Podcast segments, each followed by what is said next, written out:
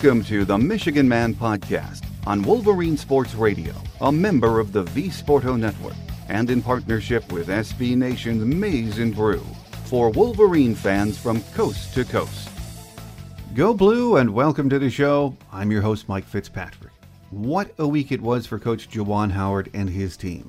Two huge road wins, and Isaiah is back. knock on wood, we'll avoid any other weird injuries down the stretch. Beat writer James Hawkins from the Detroit News joins me this week with his take. First, a few of my thoughts to get us rolling. It is great to have Isaiah Livers back. It is pretty easy to see why this team plays at a different level when he's on the floor. In every aspect of the game, he makes us a much more dangerous and complete team. That is an observation I think we can all agree on. You never like to see a player of his ability go through what can only be described as a freaky run of injuries. In a strange way, though, this team might be peaking and a more complete team because of his absence. Without him, we needed to use a combination of other young players. Worst case scenario was they would, as a group, plug the hole until he came back, but it has ended up being much better than we expected. All of a sudden, his replacement, Brandon Johns Jr., morphed into a player who contributed on a much more consistent basis and is just scratching the surface of his immense talents. And what about Austin Davis? Seriously, did anyone expect him to become a force like he has? And then there's David DeJulius. Most of the season, a nice backup option and a guy that could give Xavier a rest and not hurt us.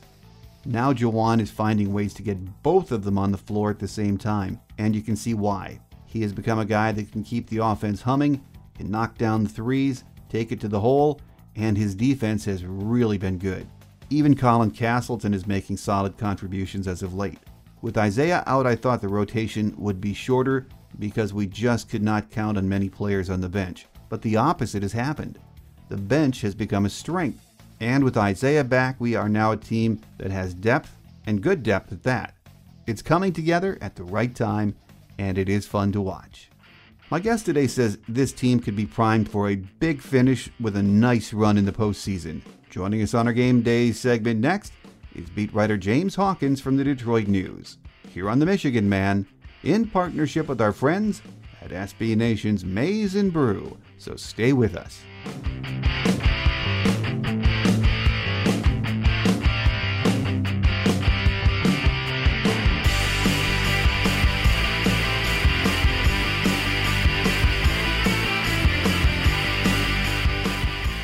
Here with us again on our game day segment as we talk about red hot Michigan basketball is beat writer James Hawkins from the Detroit News. Once again, James, great to have you with us. Uh, thanks for having me back. Well, James, at this time last week, you know, I thought, and I think a lot of Michigan fans thought the same. Uh, you split two on the road, and we'd be happy. Uh, but winning at the RAC without Isaiah and then beating Purdue at Mackey Arena, that sure said something about the direction of this team and where we are, didn't it? Yeah, definitely. I think um, when the news came out that Isaiah Livers uh, wasn't going to play at Rutgers in that first game, he was out with that right ankle injury. I think some people might have already been chalking that up for a loss just because of how well Rutgers had been playing at home. I mean, they were 17 and 0 going into that game, so I mean, a lot of people probably weren't expecting to pull that out, but as we saw, I mean, kind of Xavier Simpson kind of led them led them through that game. Even though, I mean, Rutgers coach Steve Pikiell, you know, his whole game plan centered around slowing him down, but um, he was able to, to kind of pick, shoulder the load throughout most of that first half, and then um, they were able to, you know, just just do enough and kind of find a way to pull out that win there at Rutgers, and then and then yeah, Purdue, we saw we've seen how good they can be at home. I mean, you can look back at that when they kind of just uh, pummeled Michigan State when they uh, kind of just went on that huge run. Um, I mean, they've done that to, to teams several times in Mackey Arena, and, Michigan has had, has had struggles at Mackey Arena. They didn't they, had, they hadn't won there since uh, 2014. But I think the biggest thing you can look to for these, uh, you know, this recent stretch that Michigan has been on has just been their the way that the, the defense has improved. It's kind of been the story over this past month. And I mean, Michigan really didn't shoot the ball well in either of those road games. I mean, you look at their three point percentages, they shot, you know, 26% at Rutgers and they shot 24% at Purdue. But in the Rutgers game, they kind of just made enough timely threes there to kind of stave off the, the Scarlet Knights. And then, and then with Purdue, it was kind of Michigan had that, that late run at the end of the first half that kind of put them up 15. And, and I mean, they, their offense kind of didn't really do much in the second half, especially the first 10 minutes. I think they only scored three baskets um, over the first 10 minutes, but they're, I mean, they just leaned on their defense and the Boilermakers really never, really never made it close until the final, final 90 seconds. So, uh, yeah, there definitely were um, two two impressive road wins, and I think it just kind of speaks to, like I said, just how how well um, this team is defending um, over this past month. Talking about the defense, you wrote a piece the other day, and Coach Martelli said Michigan had transitioned from an offensive team to a winning team. Talk about that statement. I know he was uh, talking about the defense, but it's really more than that, isn't it? Yeah, I mean, I mean, early on, Michigan, with uh, you know, Juwan Howard being in his first year, Michigan kind of had an advantage on teams just because there's there's not much film out on them. I mean, no one could really look at film on Juwan Howard since this was his first first head coaching stop, so there was nothing, uh, no other places to look back on. So, I mean, they had that advantage, and and like you said, yeah, I mean, they were an offensive team early on. You look at some of their numbers early on. I mean, they were shooting above 50% in a lot of their games. I mean, the Creighton game they shot like 57%, and then in the Bahamas, I mean, they just shot their way past, you know, Iowa State, North Carolina, Gonzaga. They're almost like a an offensive buzzsaw, if you will. But yeah, I mean, once you get later in the season, especially in Big Ten play, there's more film and there's obviously going to be much more scouting on you. Teams are, you know, they're going to try to take away what you do, what you do um, the best offensively. And we kind of we kind of saw it when you know Michigan kind of went through that had that rough patch in January where they lost four straight and you know, in a five or six.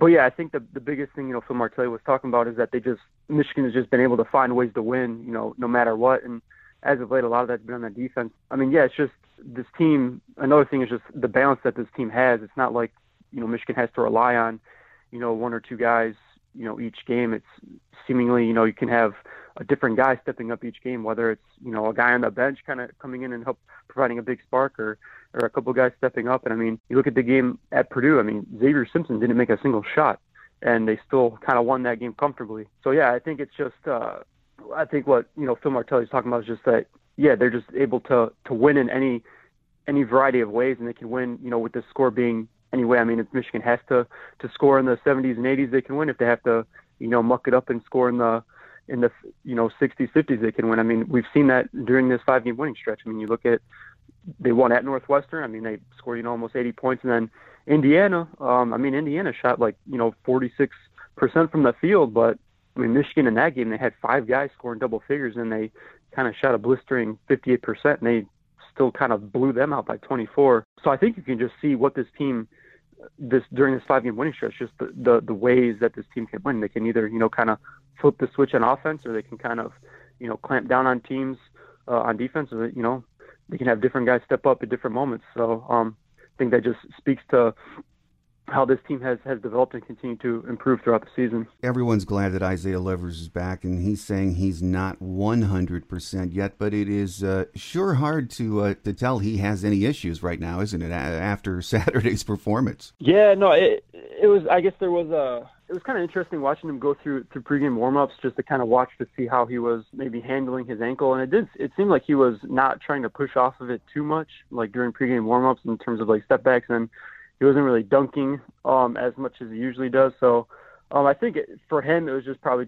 just trying to manage and get through it. But I mean, yeah, he played. I think it was 36 minutes in that game, so clearly there's not many, uh, not much concern on that. But I mean, yeah, we.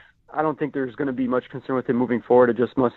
I mean, it's just going to be a bigger thing of him just kind of, you know, taking care of his body and kind of managing things as he as he moves forward. Because I mean, Michigan right now they have they've had a couple off days. I mean, they don't play till till Thursday against Wisconsin, so there's been a little bit of a break for him to kind of to kind of rest a little bit and hopefully get a little bit healthier. But um, I mean, yeah, I mean Isaiah Livers is kind of the catalyst on both ends for this team. I mean, you can just look at the record that Michigan has when he's on the floor, when he's not on the floor. I believe they're 13 and four with him in the lineup and five and five without him. So I mean, definitely if I mean Michigan's going to need um, Isaiah Livers on the floor if they're going to in order for them to even you know be at their be at their best. Well, when Isaiah was injured, we needed others to step up. And, you know, I think the mentality was at least plug the holes uh, while he was out.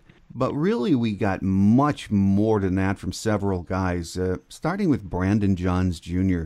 Your thoughts on what Michigan has been getting from him, James? Yeah, I mean, definitely with with Isaiah out, that's that's led to you know, Brandon having to step in and, and fill a, a larger role. And I think that that kind of helped. I mean, it, it's not one of those things where, you know, he's going to come in for just, you know, a few minutes stretch at a time. But I mean, with that, he kind of knew when he was in the starting lineup, he was going to get, you know, a, a healthy helping of minutes So it wasn't one of those things where you know sometimes you get guys that you know coming off the bench and you know they're they're thirsty for a bucket, so to speak. Um, but with him, it's kind of one of those things where he doesn't have to you know press or kind of feel like he has to come in and score right away. I mean, it's kind of just one of those things where he can you know just kind of let the game let the game come to him in a sense and kind of do just do whatever he has to do. And um, that that was something we've seen when whenever he's been in the starting lineup. And I think going through those those games where he was filling in in the starting lineup kind of helped boost his confidence. And it kind of helps him whenever he has to come in you know just kind of off the bench. Because I mean when you, when you're in that starting lineup I mean you're going up against obviously the the other starters but then when you're coming in off the bench you could be facing you know some of the backup dudes later in the game. So I think yeah, just him getting those, getting a lot of those live game reps and getting those uh, the much more minutes and, and all the playing time has definitely helped his helped his development. I think it's helped him really build his confidence and kind of help uh, show what he could he can bring to this team. And and as, and as we've seen, I mean, it, it doesn't seem like it affects him whether he's you know coming off the bench or or in the starting lineup. I mean, you look at you know the Indiana game, he came off the bench and kind of just poured in 14 points. So yeah, I think that's kind of one of those things where at the time, you know, it, it's not a, it was bad news for Michigan, you know, to not be uh, to have Isaiah Livers out, but you know, it's another one of those things where it's almost like a, a blessing in disguise, so to speak, just because it, it kind of helped Brandon Johns kind of get you know get all this stuff under his belt and kind of helped you know kind of spur his development and getting all these uh, kind of jumping into these bigger situations that will only you know kind of help this team as it as it moves forward with a you know March on the horizon. Yeah, absolutely. I love what we're getting from him and my surprise player of the year, Austin Davis. And you know, I have to say, James, I did not see this coming. Uh, his contributions have been huge, and I love the physicality he's bringing too. He was really banging in the post on Saturday, wasn't he? Yeah, I mean that's the one thing Juwan Howard and a lot of his teammates talk about is just his his strength, and they they talk about how he really uh kind of bangs down low, and he's kind of a kind of a handful even in practice. He doesn't really take it easy on anybody. But yeah, I think uh, like we're alluding to over the, the last month. I mean, the defense has kind of been a story, but also just the the, the play that Michigan has been getting from its bench um, has been another uh, storyline over this past month. And I mean, Austin Davis has been a big part of that. I mean, he had that that stretch where it was almost he, he was just coming off the bench, and you could almost just expect him to get like I don't know, like ten points, six boards. It he had that. I think he was like 26 for 29 or something. He was shooting like almost 80% or something over over like a five six game stretch and and I mean that's huge. I mean I think if you if you think back to last season even that was kind of the one thing that Michigan didn't have was kind of that backup five was kind of the the problem for them or that concern the entire season. And now it's almost like there's not even a worry when you know if Teske gets in foul trouble you can just put you know Austin in there and, and you don't really have any concerns about the lead kind of you know dwindling um, I mean, at times, you know, you put him in there, and uh, Michigan's able to kind of extend the lead with with Teske on the bench. And I mean, that, that's that's also helped Davis's play because you look at Jon Teske, and he kind of has been struggling a little bit as of late. He hasn't been, you know, putting up the offensive numbers that you know he has earlier in the season, but it hasn't been that that big of a problem. Like it's almost been just with the the offensive production that Austin's been able to give. It's kind of just kind of a, you know, helped help set that. And yeah, and the other thing is that stands out with his offense is just I think his footwork is much improved, mm-hmm. and just his his post moves down low. I mean, you you watch what he's able to do. It's kind of insane. And I mean, if you look back to his first three years, I mean, obviously redshirted his his freshman year, but the last two years, you know, you really didn't get to see that. And I think maybe the biggest thing with him is just, uh, you know, kind of with w- when he was playing under John Beilein, maybe he didn't get maybe a longer leash to kind of play through mistakes, so to speak. So maybe he goes in and he makes a mistake or something, then he you kind of get that sense where you're looking over your shoulder and you know you kind of kind of get the yank, you know, after a couple minutes or so. But I feel like that's the one thing Juwan Howard has done more so this season. He's kind of letting guys play through mistakes a little bit more. I think that's kind of helped helped uh, Austin, and uh, obviously with the the level of play he's he's had as of late, I think it's all it's helped his his confidence a lot. And and another thing too is, I mean, you think back to last season, one of the biggest issues he had was defend or falling and uh, it seemed like every time he checked in, he got like you know two fouls within a minute or something like that. But he's done a, a much better job of of you know defending without fouling um, this entire season.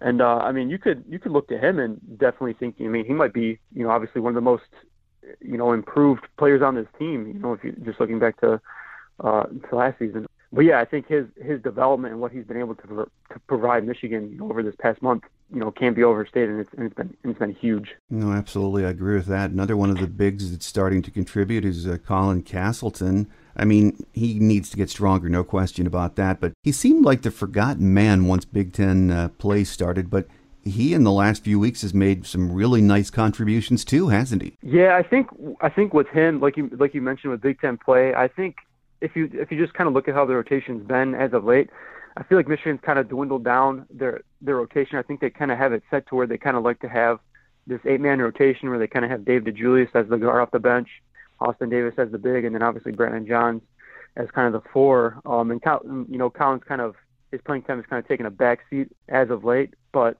obviously, I mean, he he's shown. I mean, the big mantra with with this team this year that Coach Howard preaches is, you know, stay ready, you have to get ready. And I mean, Colin has shown that um, at the uh, when they played at Rutgers. I mean, because Isaiah Livers was out with his with his ankle injury, and then Brandon Johns was in foul trouble. So then, I mean, after sitting the entire first half, you know, Juwan didn't hesitate to to turn to Colin, and I mean, Colin came up huge in that second half because that was when Rutgers they went up nine, and they they, they seemingly had had all the momentum going for them, and then you know, it was Colin that kind of stepped up and he had that three point play.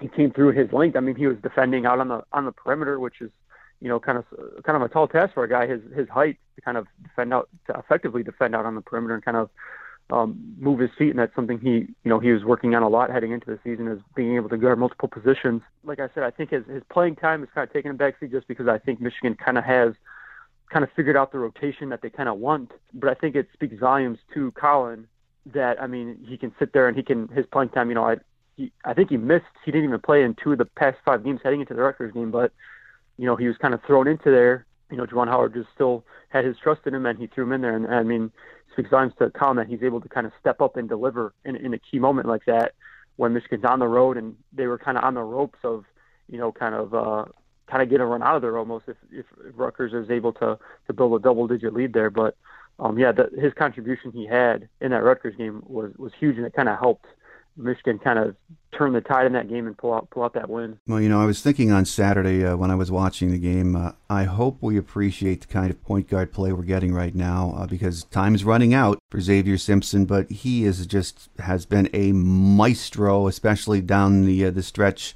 And is just playing his best basketball, I think, James. Yeah, I mean, you can look at the Purdue game. I mean, he, like I said, he went 0 for 10 from the field, but that might have been one of the best 0 for 10 games you could see in a while, just because he was still able to. He still controlled the game, even though his shot wasn't going down. I mean, obviously Purdue they were letting him shoot from three, and I think he was 0 for 5 from three point range. But I mean, he still impacted the game and controlled the game the entire way. I mean, Michigan only had three turnovers in that game, and I think that that just speaks volumes to the the job Xavier did controlling the game and running the offense for Michigan. And like I said earlier too, in the in the game at Rutgers, I mean, Steve Pikiell mentioned that the, their game plan, their defensive game plan centers around slowing down Xavier Simpson, and you can see how they kind of changed up their defensive strategy against him in the in the first game at Madison Square Garden. I mean, they had you know two guys chasing him, you know, over the they were going over the screens, and that kind of plays to Michigan's strength, and he was obviously able to to kind of carve up Rutgers just with his passing and kind of just kind of get the offense humming there, and they were able to kind of get whatever they wanted. But then in the game at Rutgers, I mean, they started sinking under screens and kind of daring him to shoot and we saw what Xavier did. I mean, he made those first two threes, and Michigan kind of got kind of jumped out on him and kind of got rolling early on, and then they kind of had to change up their their strategy against him. But I think that, yeah, I mean, you can just look at those Rutgers games and you can see, I mean, Steve Pikiell's kind of game planning around Xavier, but he still had no answer for him.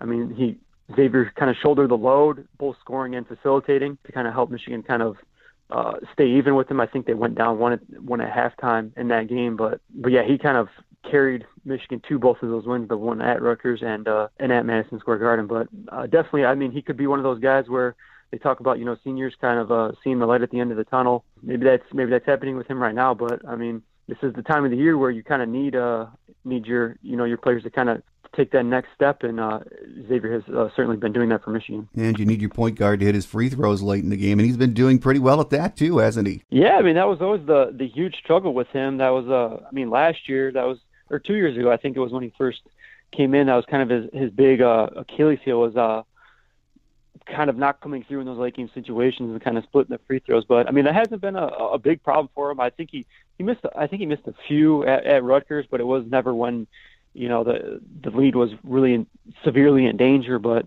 uh, I mean, yeah, that's kind of been one of those things that uh, hasn't been a problem for him, you know, this season or, or last season really. Um, this is you know that the whole Hacka Simpson thing, the whole Hacka Simpson strategy kind of hasn't uh, hasn't paid off for for an opponent in a in a while, and I think that just speaks to you know Xavier's uh you know the hard work he he had put in, you know working on his free throws to kind of help shore up that area. Well, another thing I think we have to appreciate as we uh, head down the home stretch is what we're getting from David DeJulius. He's become more than just a good backup for Xavier, hasn't he, James? Yeah, I mean he's had a he's had to step up in uh, a couple couple key areas. I mean there was the game the game at Nebraska where obviously where where Michigan was was without Xavier when he was serving that one game suspension. Then the game at Northwestern where you know uh, Xavier got in really foul trouble. I think he sat the last 12 minutes of the first half.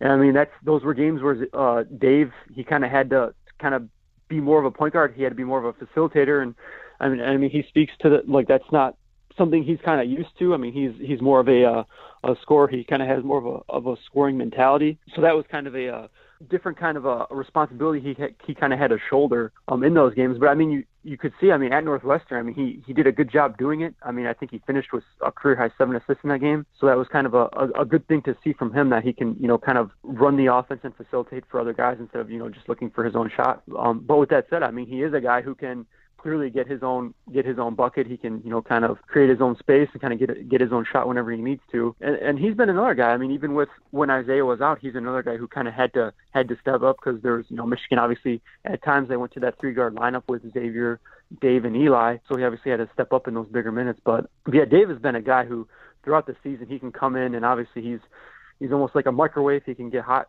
hot in a second.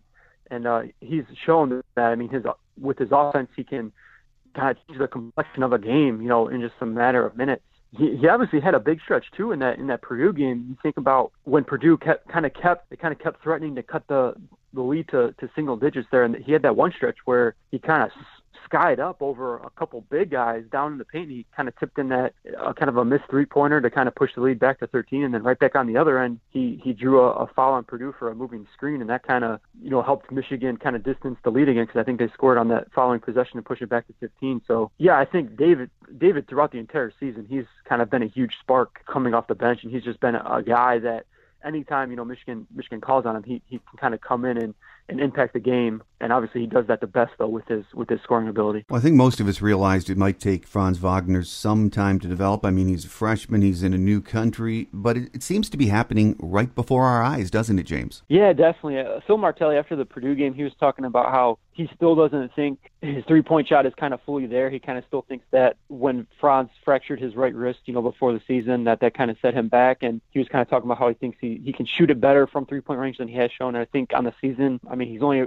I think, 30% on the year. He's only made three threes, at least three threes in four games this season. And obviously, when, you know, coming in here, I mean, that three point shooting and being kind of the per- perimeter threat was kind of the thing that Franz was known for obviously coming from from overseas from Germany. I think you know with Alba Berlin last season he he shot he was like a 40 percent three point shooter, and I mean obviously his numbers not there this season, but I think that just kind of speaks to Phil Martelli's optimism that you know his numbers will eventually you know level out and kind of get to the level where you know they think that he can get to. But but yeah, I mean obviously it was going to take time for him to kind of get get back into things because I mean like like we know back in the Bahamas he kind of just got thrown into things kind of got thrown into the fire you know logging heavy minutes um, right off the bat in three straight games so yeah I mean it's just going to take time for a guy to get into game shape and game shape and kind of get into the into the flow of things but I mean you can I think as of late it seems like you know he's kind of just been playing his his best basketball at the at the right time. But um, the thing with Franz though too is like he's been logging heavy minutes, you know, throughout the entire year. He's playing you know 30 plus minutes. But the one thing with him is like you don't have to worry about you know him not making an impact because even if he's his shots not exactly falling, he's still finding ways to to make a difference in the game. And I think you know one thing that probably gets overlooked a lot is his defense, just because he does a lot of little things that kind of doesn't show up in the box score. I think one of the things he does really well is he's able to kind of just get his hand in passing lanes, and there's a lot. He gets a lot of those deflections where he's like not even looking at the ball. He's just kind of he kind of just sees uh you know the guy's defending is kind of maybe expecting the pass, and he kind of just gets his hand out there and he kind of you know deflects either a bounce pass or whatever. And same thing like if a guy's cutting to the basket, he does a good job you know of deflecting passes, you know either you know off the bounce or or lob passes and. And those are little things that often you know get overlooked and kind of really don't show up in the stat sheet. And another thing is, just his defensive instincts have been really impressive just to watch. Just kind of knowing, you know, maybe when to, to help, when to when to rotate, you know, if, if kind of, you know, there's a miscommunication, just kind of throwing a body on a guy, and he's improved a lot as a rebounder too. I mean, if you look at his rebounding over the past month, seems like almost every game he's getting at least seven, eight rebounds. I mean, you think back to you know when his brother was here, Mo. Mo was almost allergic to rebounding, um, and that's hasn't been hasn't been the case with with Franz at all this season. But but yeah, it's definitely it seems like as of late he's kind of he's kind of picked up his play, and I think you know if he's able to kind of get to his three point shot down, kind of be more of a consistent threat from there, I think you know he's just going to be that much more of a problem for opponents because as we've seen too, he's he's been able to kind of almost get at the rim at, at will ever since he's kind of been in the lineup and there was times early on where he kind of had a had a little bit of a trouble finishing at the rim, but as of now, it just seems like he can he can you know kind of get to the hoop and drive and finish at the rim. He's he's shown he's an effective effective slasher. I think he's leading all Michigan starters in, in two point shooting. I think he's at 57%. So yes, he's able to just to kind of get a reliable outside shot. I think that's just going to make this team even even more dangerous. Let's talk about Jon Teske for just a minute, James. I, I mean, he's exceeded expectations easily in his career. I think we all agree on that. Right now seems to be struggling at times on offense, especially at close range. Do you think that's um, concerning at all? Yeah, I think well, I think with Jon, I think you know, kind of everybody kind of goes through. It seems like everybody goes through a slump at some time. And I think it's just he's kind of facing that right now. And I mean, obviously, you know, last season he was kind of not like the main guy. Like I mean, he was more so like you know, kind of like the fourth, fifth option on offense a lot of times because obviously, you know, last year Michigan had Iggy, Jordan, and, and Charles kind of or kind of more so shouldering the offensive burden.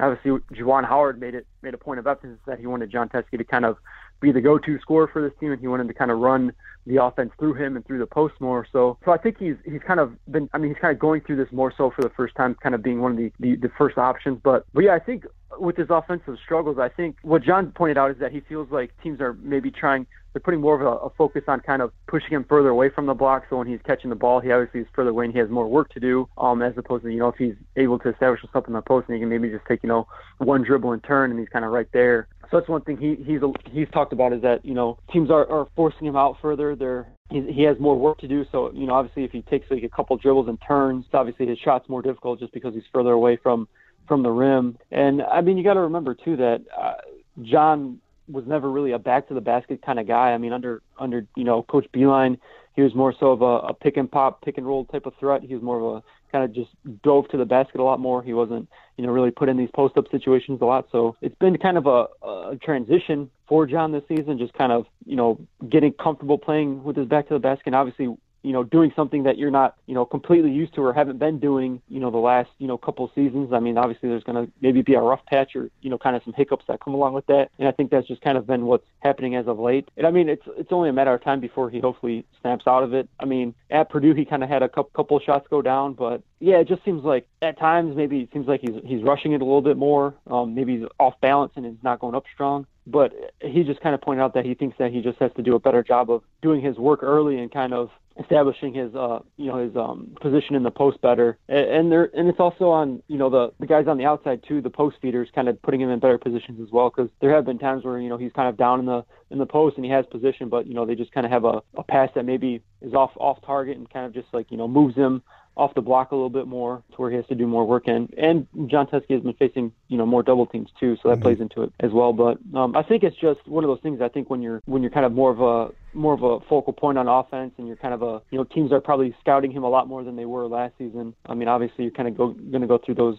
slumps and stretches, and uh, I think he's kind of just in his funk right now. But yeah, I think uh, hopefully it eventually he'll he'll snap out of it. But I just think it's kind of one of those things, one of those just uh, slumps he's kind of dealing with right now. What's the uh, the latest on Eli Brooks uh, and and his injury? I haven't seen much about that since Saturday. We hadn't had availability yet before Thursday's game, but um, yeah, it's just uh, it just seems to be a nose injury. Just how serious of a nose injury it is, we don't know. As far as if it's broken or not, we don't know. It sounded like Eli could have returned to the game at Purdue, but Juwan Howard just said, you know, that he was just going to hold him out because he said, you know, his health was more important than him kind of coming back in. But uh, yeah, we don't we don't know as of yet. It just seems like it's all we know is that it's a nose injury, but I think it's a a positive sign that he could have returned to the game if Juwan needed him. But well, I'm sure we'll get a diagnosis here on uh, probably on Wednesday before Thursday's game as to I guess what his uh, how severe of an injury it is or, or exactly what happened. But as of that, we don't know. We just know that you know he kind of had that head-to-head collision and he was kind of bleeding from his nose and he had to leave and go back to the locker room. But as far as uh, how serious, we don't yeah we don't know yet. Well, two big ones this week. So, uh, a final question for you, James. It's Wisconsin at home, of course, on Thursday. Not going to be easy. Then Ohio State down in Columbus, and they're playing good basketball again. I don't know if it's as well as they were early in the season, but they're definitely improving. Your thoughts on both of those teams and what Michigan has to do to get W's against both? Yeah, I mean, Wisconsin, they're I mean, they're kind of one. I mean, if, if you look at uh, as of late, I think they're the other quote unquote hot team that's kind of in the Big Ten. I mean, they've won four straight, and obviously Michigan's five straight. And, I mean, they've kind of what they've what they've been doing as of late has kind of been impressive because obviously they lost, you know, one of their top players, kind of transferred out with King, and uh, but yeah, I mean, Wisconsin's always kind of that uh, that physical team, and we know that how they kind of play. They're kind of that slow, grinded out team. So obviously, w- with Michigan in that game, I think you know, obviously taking care of the ball and limiting Wisconsin to just you know one shot per possession is, is going to be huge in that game. But obviously, Michigan is going to have the the advantage of, of home court. So yeah, I think, like I said, I think just as long as Michigan's able to take take care of the ball and kind of limit Wisconsin to you know to one shot per possession. I think that Michigan will probably fare well in that game. And then, and then at Ohio State, obviously that's the uh, the rematch with uh, obviously Michigan lost by by two with that late flagrant foul on uh, Xavier Simpson, kind of that heartbreaking loss. So yeah, I mean Ohio State's kind of a, a weird team to kind of really put your finger on. I mean they play they seem to to play well against good competition, but then they can also you know kind of fall and play to the level of other teams below them. So they're kind of a weird team to kind of put your finger on, especially during Big Ten play. But yeah, I think that's just going to be one of those games where Michigan's going to have to try to contain Caleb Wesson because I think if you look back to that first game, he was he was kind of a, a problem for Michigan. So if they can kind of keep him you know at bay and not let him get in a rhythm, I think that will kind of play well for them there. I think obviously with Michigan here in these last four games, I think as long as they just defend home and kind of win these last two home games, I think they'll be in pretty good shape. But for the Ohio State game, obviously the, it's going to be the return for uh, Xavier Simpson and Jon Teske going back to Ohio. So maybe uh you know there'll be some motivation for those guys obviously to pull out that win and obviously for them to get revenge against them. But so yeah, for Wisconsin, I think the keys are just to to kind of take care of the ball because we know that Wisconsin likes to play that grinded out type of style and kind of limit them to one shot and then Ohio State, I think the big thing is just, like I said, I think just kind of keying on Caleb Wesson because he was the guy that kind of, you know, gave Michigan problems in the in that first game match. So if they're able to maybe do those things in those those two meetings, I think they'll probably have a good shot of uh, kind of extending this win streak to, to seven wins uh, rolling into March. Well, let's hope so. Our guest on our uh, game day segment this week has been beat writer James Hawkins from the Detroit News. It's going to be a fun uh, couple of weeks, final stretch drive, and then the Big Ten tournament, and of course the NCAA tournament uh, coming soon. So, James, as always, it's been a pleasure having you on the show, and we look forward to our next visit. All right, sounds good. Thanks for having me. Quick Hits is next as we wrap it up for another week here on The Michigan Man on Wolverine Sports Radio, a member of the V Sporto Network and in partnership with SB Nation's Maize and Brew.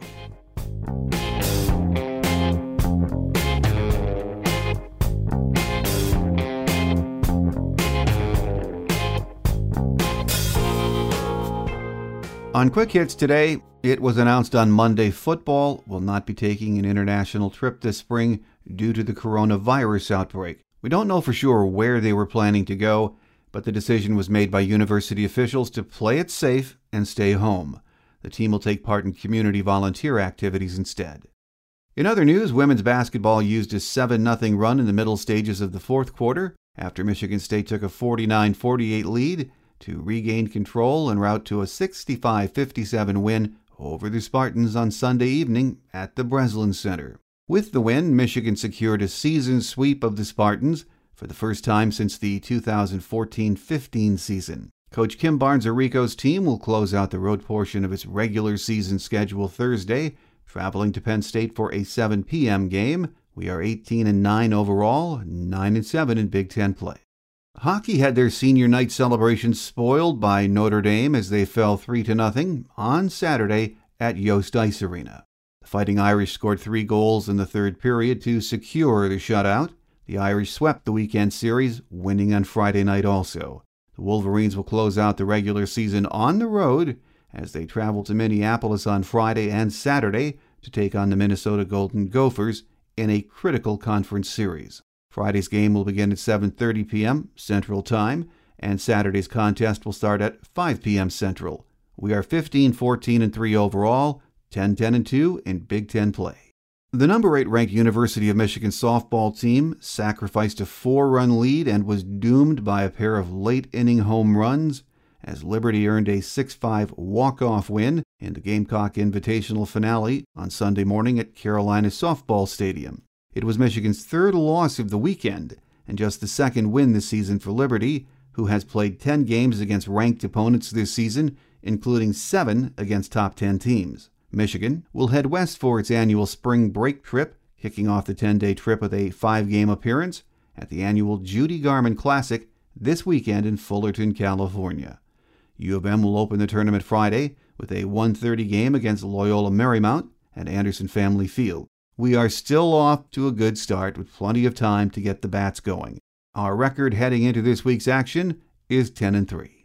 Number 1 baseball fell behind early and never recovered, falling 9 to 2 against UConn in the finale of its three-game series at the New York Mets training complex. We dropped 2 of 3 to UConn in that weekend series. We will head west to start the California spring break road trip this week with a three game series against Cal Poly Friday through Sunday in San Luis Obispo. The road swing will see Michigan play eight games in 10 days with contests against the Mustangs, Stanford, Cal, and Pepperdine. We are 4 and 3 heading into this week's action. That will do it for another show.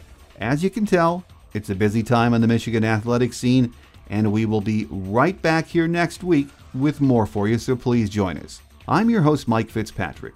Have a great Wolverine week, everyone. Until we meet again, take care, and as always, go blue. Thanks for joining us today on The Michigan Man, here on Wolverine Sports Radio, a member of the V Sporto Network, and in partnership with SB Nation's Maize and Brew.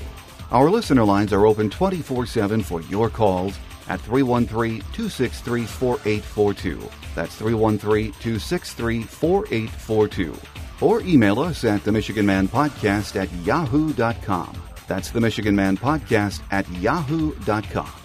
The Michigan Man Podcast is produced at the studios of Robin Lynn Productions, Allen Park, Michigan, and is not affiliated with the University of Michigan. Go Blue.